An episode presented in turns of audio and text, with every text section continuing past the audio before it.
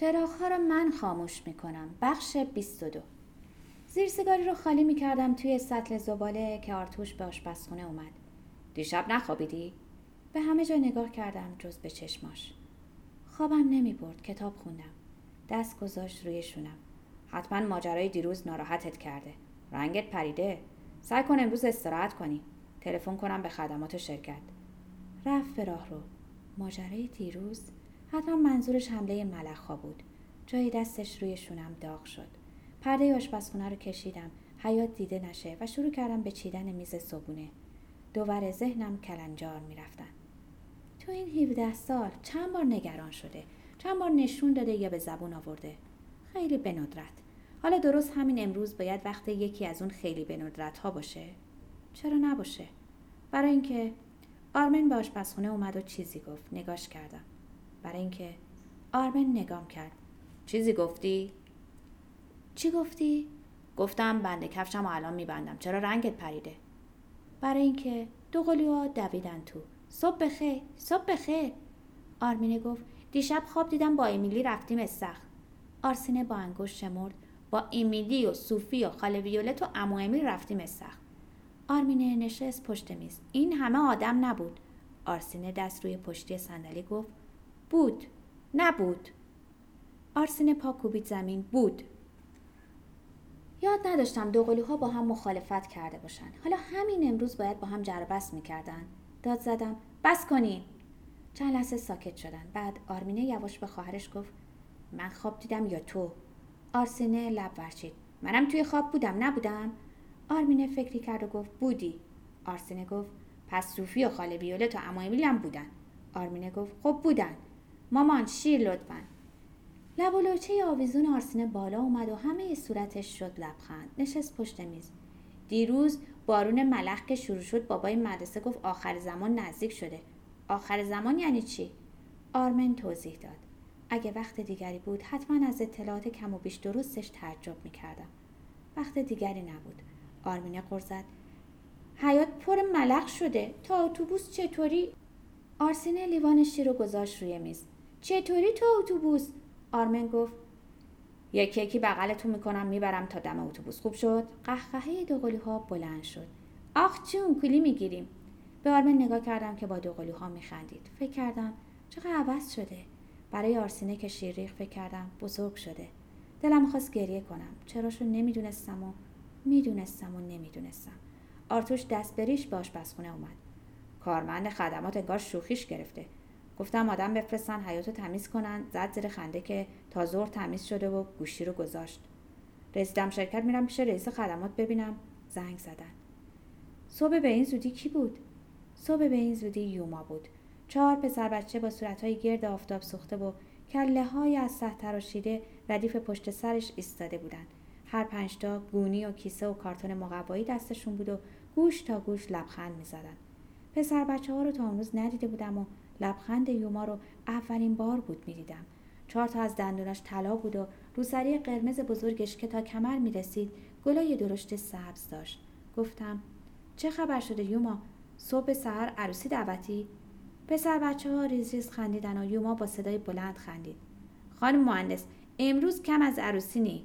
به پسرا گفتم اول میریم طرف خانم مهندس انصاف داره. راضی نمیشه از ما بدبخت بیچاره زیاد بگیره. مگه نه بچه ها؟ چرخید طرف پسرها که سر تکون دادن و باز ریز خندیدن. دندوناشون توی صورتهای قهوه‌ای سفید سفید شده بود. گیج زل زده بودن به یوما که آرتوش از پشت سر گفت چه خبر شده؟ آرسینا و آرمینه دو طرف دامنم رو چسبیدن. آرمن گفت چی شده؟ گروه پنج تایی ما چند ثانیه خیره شد به گروه چهار تایی روبرو. یوما زودتر از همه قضیه رو فهمید. برگشت به عربی چیزایی به پسر بچه ها گفت و هر پنج نفر از خنده ریسه رفتن. بعد یوما توضیح داد که اومده ملخ رو بخره چون عربا ملخ رو بو میدن و می‌خورن. مثل تخمه خان مهندس. ها مثل تخمه. ایجوری. شست و سبابه هنا بسته رو گرفت جلو دهن و ادای تخم شکستن در آورد. آرسینه و آرمینه با هم گفتم وی که یوما نشنید و باز توضیح داد. یه هم جوش میدیم تو دیگ. آرمن زد زیر خنده. یوما هم خندید و پسر بچه ها به هم نگاه کردن و انگار چون همه میخندیدند خندیدن به یوما گفتم اول ملخ های راهباریکه رو جمع کنه بعد بقیه جاها. وقتی هم گفتم پول نمی‌خوام دو دست استخونین رو با ده بیست علنگو به هر مش به آسمون بلند کرد و گفت خدا از خانمی کمت نکنه. خدا هر چی بخوای بهت بده خدا. هنوز داشت دعا می‌کرد که در رو بستم. آرمن دو قلوها رو صدا کرد اتاق خودش. سه تا عکس تازه دارم از تارزان و چیتا. آرتوش پوشه ای گذاشته بود روی میز تلفن و نامه ها و کاغذهایی رو پس و پیش می‌کرد. بدبختی مردم به کجا رسیده ملخ می‌خورن. فرش کف راه رو کج شده بود. خم شدم راستش کردم. خیلی جاها ملخ می‌خورن. از قدیمم میخوردن. آرتوش نگام کرد و چیزی نگفت. دو قلوها به راه رو اومدن. پشت دری رو پس زدن. سرک کشیدن توی حیات و با هم داد زدن. تا در فلزی تمیز شد. بعد اخماشون رفت تو هم و به آرمن نگاه کردن. که جلوی آینه راه رو موشونه می‌کرد آرسینه گفت یعنی کولی نمی‌گیریم؟ آرمینه گفت کولی نمی‌گیریم. و قرقر کنن از در بیرون رفتن آرتوش وقت رفتن گفت پس کارمند خدمات بی خود نمی‌گفت. همراهشون رفتم. یوما و پسران مشغول بودن ده دقیقه نشده سه گونی پر از ملخ دم در فلزی بود. تا اون روز خیابونا انقدر شلوغ ندیده بودم. زن و مرد و بچه عرق ریزان و با عجله درختها و شمشادا رو میتکوندن و ملخهای چسبیده به شاخه ها رو میریختن توی گونی و کیسه و هرچه با خودشون آورده بودن و سر اینکه کدوم درخت مال این یکی و تا کجای شمشادا مال اون یکی داد و قال می‌کردن. فکر کردم یعنی همه شهر همین وضع داره. اتوبوس مدرسه هنوز نرسیده بود. به آرمن نگاه می‌کردم که داشت می‌رفت اون طرف خیابون. امیلی دم در جیچار ایستاده بود. آرسینه آستینمو کشید. شمشادا! آرمینه داد زد. درختا! آرتوش گفت نگاه کن. دو مرد عرب شمشادای طرف چپ خونه رو تکوندن. ملخا که ریختن غیر از شاخه های لغ چیزی نموند. هاج و واج به بقیه شمشادا نگاه کردیم و به درختها. حتی یه برگ سبز روی هیچ کدوم نبود. آبادان و بیرنگ سبز هیچ وقت ندیده بودم. آرمینه گفت انگار رفتن سلمونی. آرسینه گفت سرشونو از ته ته زدن. بیشتر از هر صبح موندم و دنبال اتوبوس بچه ها و شولت آرتوش دست تکون دادم. به حیات برگشتم. یوما داشت درخت بیدو میتکوند نگاه همو کشوندم روی چمن. تکه هنوز پر از ملخ بود و اونجا که پسرای یوما ملخاشو جمع کرده بودن فقط خاک خالی. انگار نه انگار تا دیروز حیات چمن سبز و یه دستی داشت و پر بود از گل همه جا رنگ خاک بود و این بار واقعا خاک بود. دور میز آشپزخونه صندلی برای همه نبود. چند بار گفتم توی نشیمن راحت تر نیستیم. ولی وسط اون همه آدم که همزمان حرف می‌زدن کسی صدامو نشنید. آرمن فرستادم سندلی های اتاق خودش و دو قلوها رو آورد تا بالاخره همه نشستن. آرتوش داشت ماجرای تلفن به خدمات شرکت رو تعریف می‌کرد و گارنیک قاه قاه میخندید. آرمن پشت سر آرتوش تکیه داده بود به پیشخان آشپزخونه. دوقلوها و صوفی از تمرین جشن آخر سال می‌گفتن و مادر براشون کره پنیر لقمه می‌گرفت.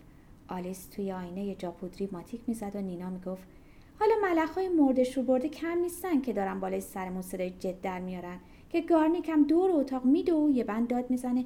نترسین تکون نخورین حرف نزنین.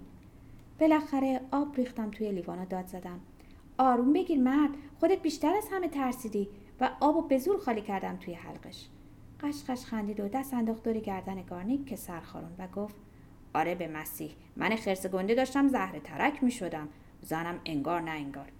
ویولتو نشون داد که غیر از من تنها کسی بود که نمی خندید و حرف نمی‌زد و فنجون قهوه‌ش رو توی نعلبکی میچرخوند.